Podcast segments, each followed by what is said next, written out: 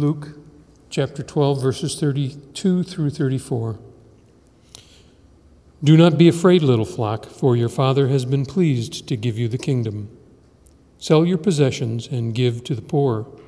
Provide purses for yourselves that will not wear out, a treasure in heaven that will never fail, where no thief comes near and no moth destroys.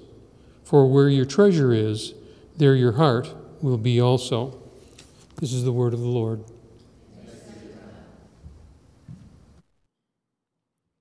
Good evening again. Would you join me in prayer as we get started? Father God, I just pray that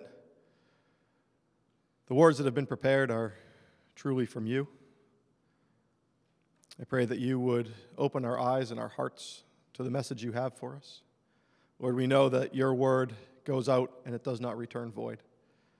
And even these three short verses have a lot to say to us, much more than we'll even unpack in the next few minutes. Lord, we pray that you would be honored and glorified in this, the preaching of your word. We ask that in Jesus' name. Amen. Is the microphone on and loud? I'm used to having something in my ear I can't hear, so. Yes? Good? Okay. Um, you know, when Jonathan asked me to, to preach one of the weeks that he'd be away after having the baby. He said I could pick any text I wanted in Luke that we haven't preached on. And so I immediately said, Well, I'll pick our foundation verse because it wasn't scheduled to be preached on. I figured if it's good enough for us to memorize, it must be good enough to preach on, right? I mean, that makes sense. And then I was thinking back to the last time I preached here at Cornerstone, and it was November of last year and I preached on 1 Timothy 6, 17 through 19. And I'm like, okay, I'm kind of sensing a theme here. If you remember in that one, I told us all that we were rich and that we need to be giving away more money.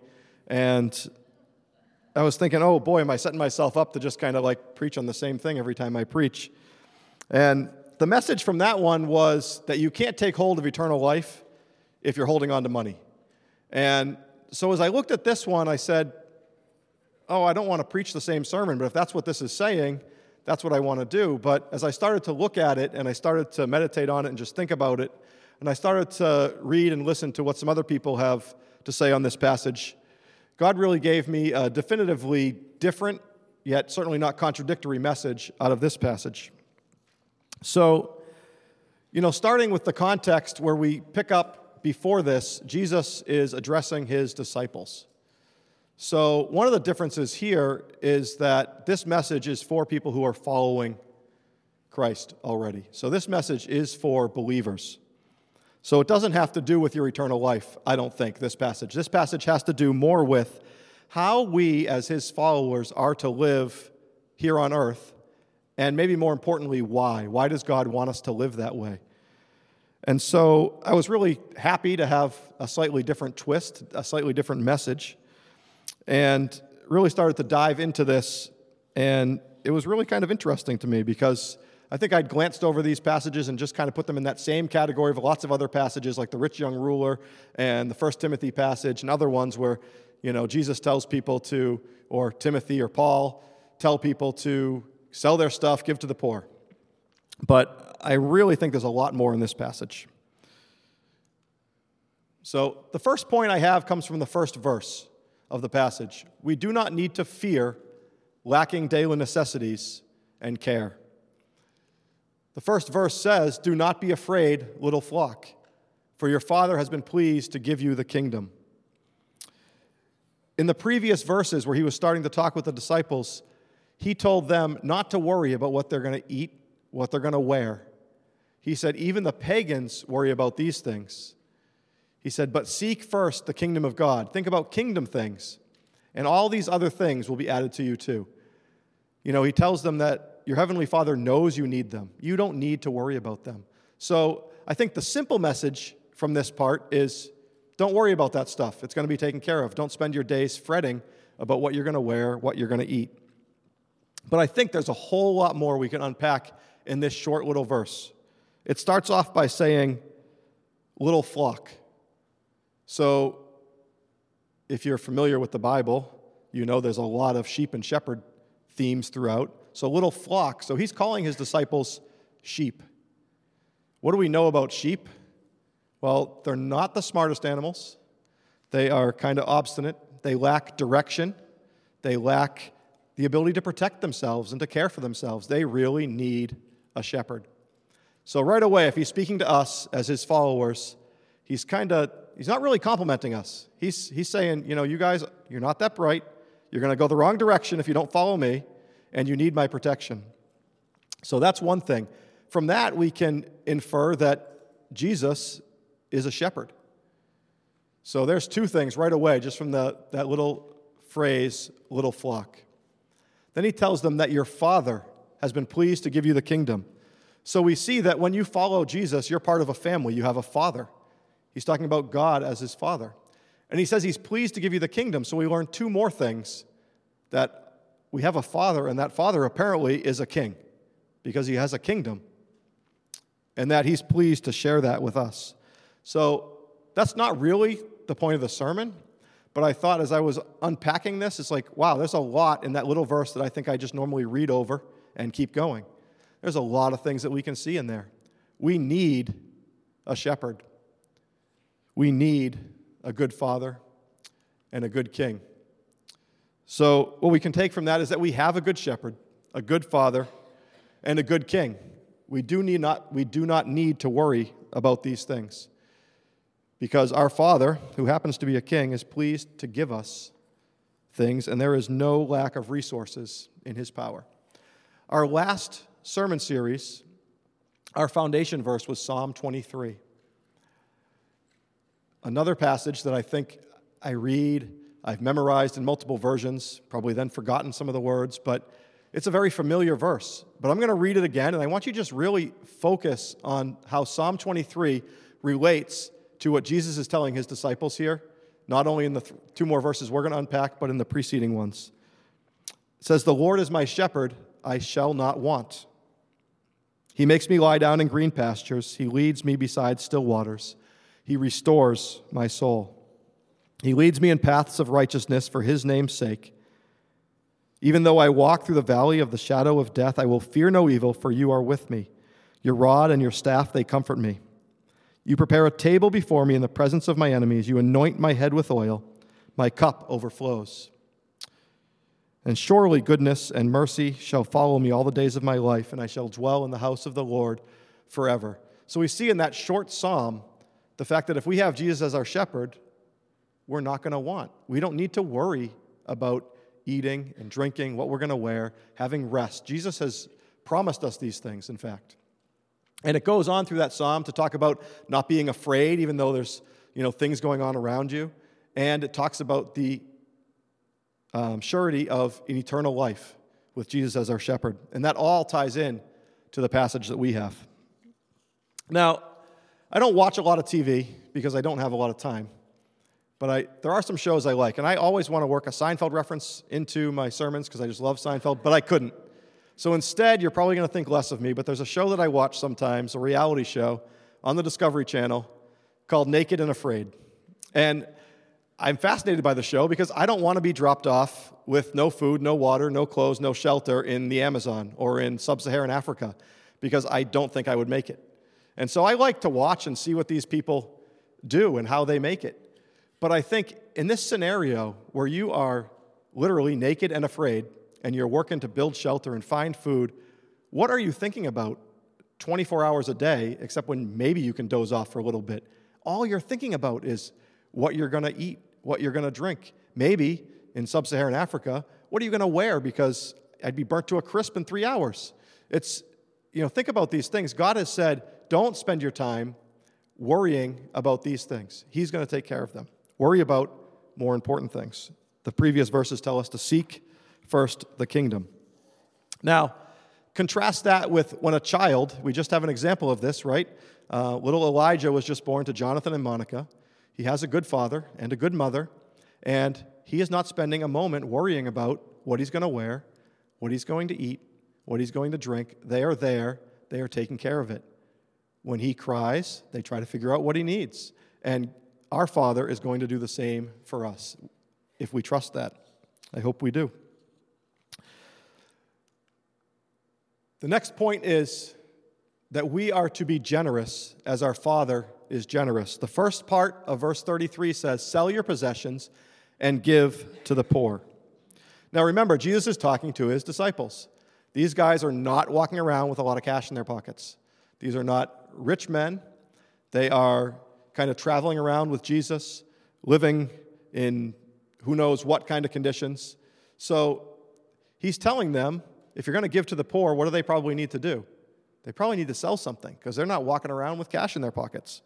So God is saying, be generous, okay? You don't know what you're going to eat, you don't know what you're going to wear. You could sell the shirt off your back, you could give away your lunch. Don't worry about it. God's got it taken care of. You, can, you don't have to fear being generous. It reminded me of a time, and I hesitate to tell stories about myself, but I'm going to anyway. In 2010 or 11, I'm not exactly sure which, um, I had finally come in possession of a snowblower. I'd wanted one for a long, long time, and it was given to me. It was handed down through not great circumstances, but I had a, a snowblower that worked, and I was pretty excited to have it. And it was not very long after that. Um, I'll put it in context. We had actually just finished one international adoption. We're in the middle of the, another, and cash was not flowing out of my pockets like the disciples. And I'm thinking, it's great, I got the snowblower, I don't have to keep shoveling the driveway. And God very clearly told me, sell the snowblower and give all the money you get from it to this guy in Haiti that I knew who had two kids and a wife, but he had no house. And I was obedient in that. I sold the snowblower, kind of a little sad about it at the time, but I sold the snowblower. I took that money and I put it in an envelope, and next time I went down to Haiti, I gave it to this guy. And I'll tell you, there's a certain amount of joy that came with shoveling the driveway the next couple of seasons as I remembered, you know, what was able to happen with that money. And that snowblower is still running today. I happen to know who I sold it to. They're very grateful to have it. I actually work with them. And it's still running strong, but I can guarantee you this that snowblower will be on the scrap heap before too long. It's not going to last forever. It's going to wear out, it's going to die. This quote from John Piper I like based on this passage. He says, Sell the treasure that will not last and seek the treasure that will not fail. That's really a great summary of the passage we're looking at. Jesus is telling us to sell the treasure that will not last, whether it's a snowblower, whether it's anything else that you have, it's not going to last. So if you can turn that into something eternal, if you can invest in the kingdom in some way, in people, that is something that will last, that will not fail. I think that's just a, a great quote, and we're going to come back to that, and I'm actually going to use part of that as my next point. Seek the treasure that will not fail. That's really where the second half of verse 33 goes. It says, Provide purses for yourself that will not wear out, a treasure in heaven that will never fail, where no thief comes near and no moth destroys. So, how do we do this? How do we provide purses for ourselves that will not wear out? What does that mean? How do we store up treasure for us in heaven? I think the answer is actually right in the first part of that verse sell your possessions and give to the poor. There's something that happens when you do that that helps you lessen your grip on your possessions and helps you firm up your grip on eternity, on the kingdom.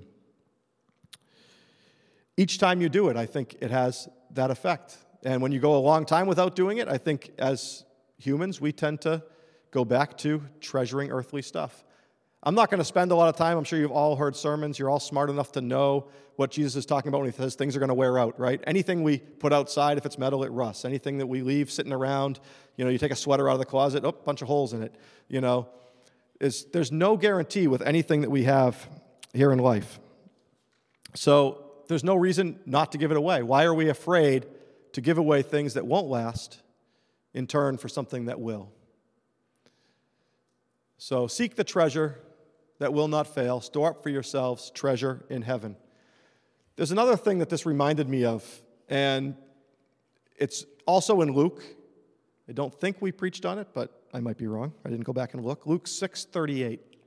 It says this: "Give and it will be given to you, a good measure, pressed down, shaken together, and running over, will be poured into your lap, for with the measure you use, it will be measured to you.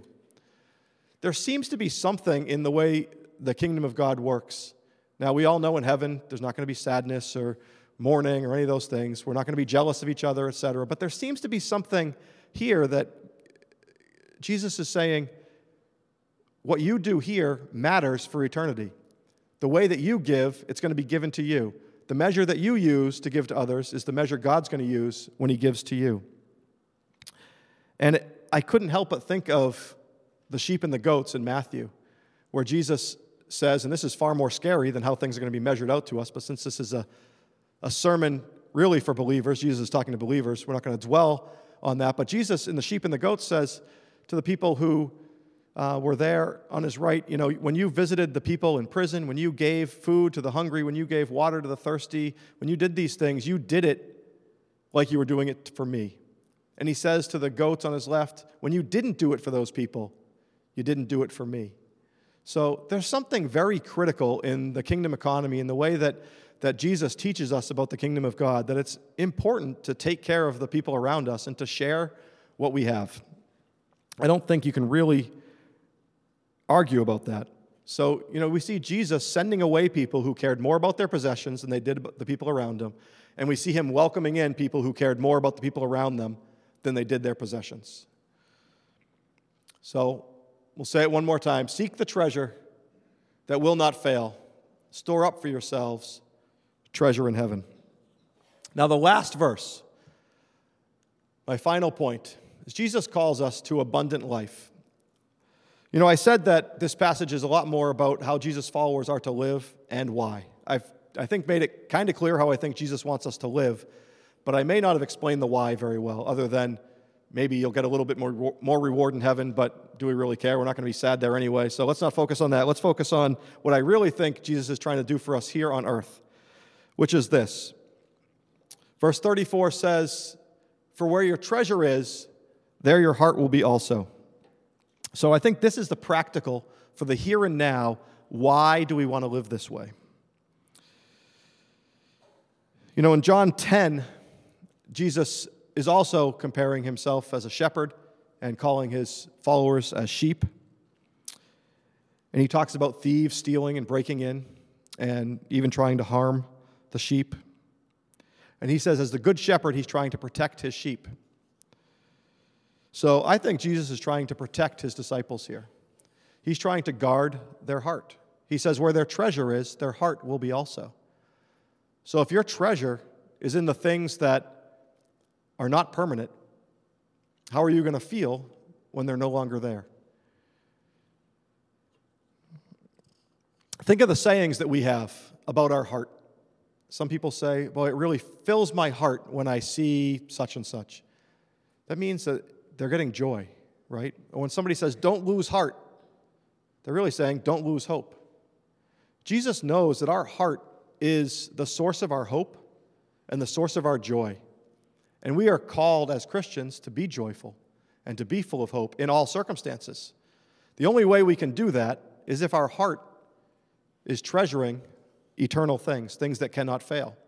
So Jesus is trying to protect his disciples. Because remember, in John 10, he tells them that, and further on, he continues to tell them that they're going to have trouble in this world because things aren't going to go exactly as they planned. They're going to have people against them, they're going to be scattered. He's trying to prepare them for a tough road ahead. If you want to read about the lives of the disciples, you're going to find about a lot of people whose lives did not end you know, with a prosperity gospel. These aren't guys who ended up retiring to a, a great life, you know, hanging out with plenty of money. A lot of these guys came to a pretty nasty end here on earth, but they didn't lose their hope they didn't lose their joy. So we understand that things degrade over time, right? We're keenly aware that things on earth are temporary. We would never treasure a car or a boat. We would never treasure a beautiful lawn or a nice house.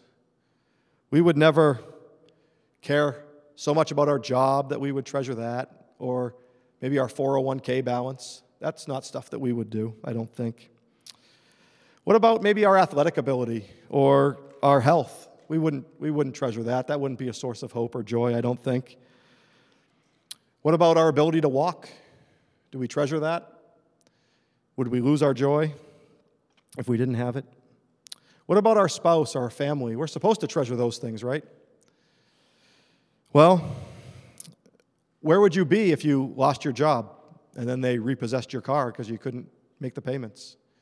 Would you lose your joy?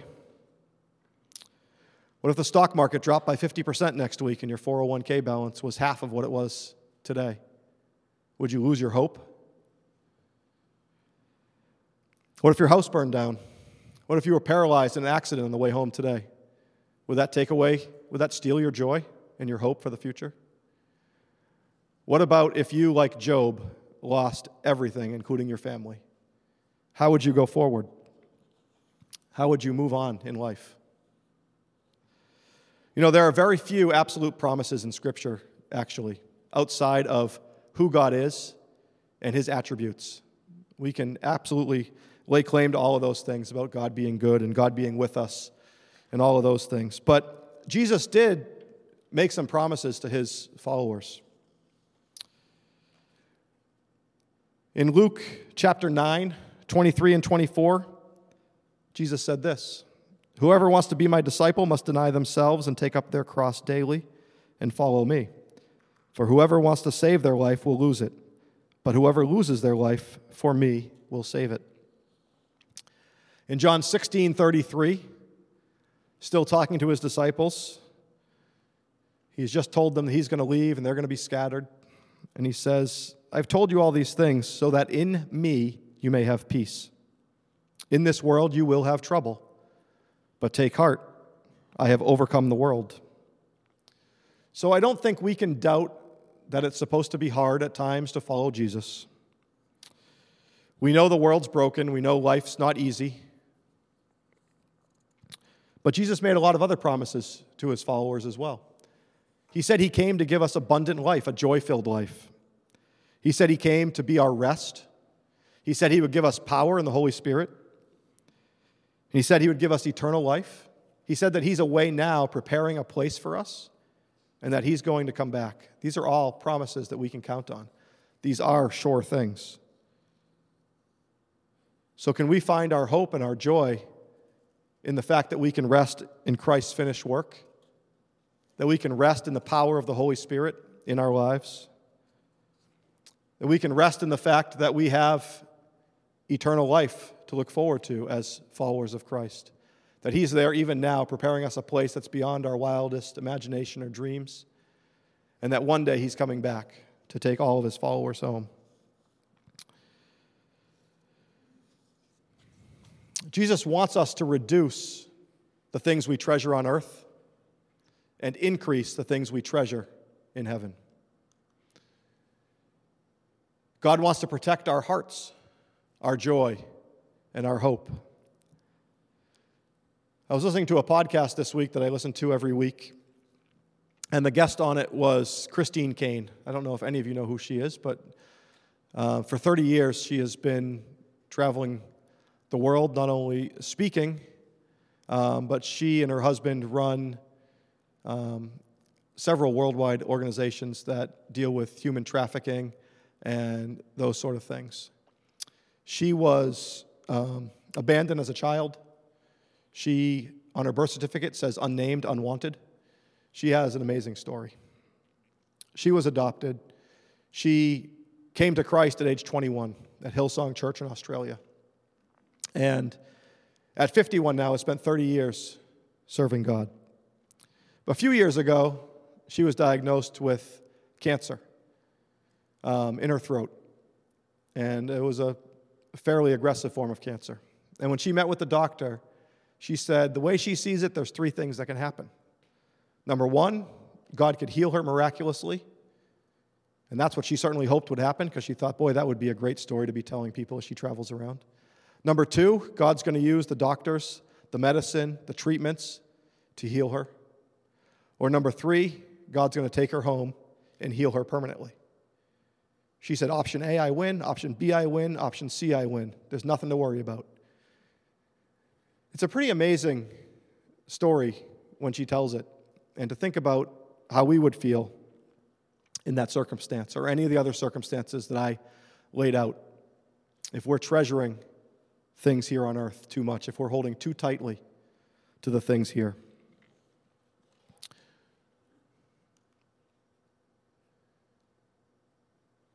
So, what can we do to treasure Jesus more? What can we do to treasure God more? What can we do to treasure the kingdom more? Well, one simple way, and it's not the only way and it's not the cure all, but one way that Jesus tells his followers is to sell our possessions and give to the poor.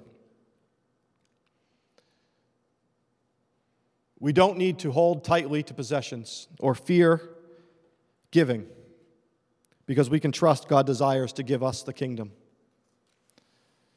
So, you know, in olden times, we see in the Bible Jesus encountering people who said, Why is this guy sick? What did he do? What sin did he do in his life? You know, but we all know, right? We're smart enough to know that's not the way God works. When we see people on TV raking in lots of money, preaching, flying in private planes, we know that that's not the gospel either. The message that he gives his disciples is clear take up your cross and follow him. In this world, you will have trouble. Doesn't mean that our Father who's good is not going to give us good things here on earth to enjoy. But let's not treasure them. Let's enjoy them while we have them. Let's share them with those around us. And let's hold tight to the things that last for eternity. Sell the treasure that will not last and seek the treasure that will not fail. Remember that we have a good shepherd, a good father, a good king. Remember that God desires to give us the kingdom. Remember that we cannot exhaust God's resources, no matter how much we give away. Be generous as our Heavenly Father is generous. Hold loosely to the things of this world and give to those in need. Help those in need of help, and don't be afraid to give beyond what might seem smart. Store up treasure in heaven, treasure God, treasure Christ. Your heart, your joy, and your hope will all follow your treasure. Protect them by putting them in a secure place. Please pray. Father God, we thank you for this reminder that you love us, that you are a good shepherd, and that you protect your sheep. And one of the ways that you do that is by warning us about placing our hope and our trust and our joy in things that are temporary, in treasuring the things that will not last. Help us to sell the treasure that will not last and seek the treasure that will not fail. Lord, help us to take seriously your promises that we need to take up our cross and that we will have trouble, but also take very seriously your promises of rest, your promise to never leave us or forsake us, your promise to give us the Holy Spirit, your promise to preserve us in eternal life, your promise to prepare a place for us, your promise to come back again and take us home to be with you forever. The promise that there is a day coming when there will be no mourning, no weeping, no crying. There will be no sadness, no sickness, no death. There will be no loss. Lord, help us to look forward to that day. Help us to treasure that day. Help us to hold loosely to the things you give us here on earth, share them with those around us, and enjoy an abundant life where our joy and our hope are secure in you and not in any of the things that we mentioned before. Father, we pray as we take the offering that you would take that, that you would multiply it, that you would bless it, that you would give us wisdom in using it for your work here at Cornerstone. We ask all these things in Jesus' name.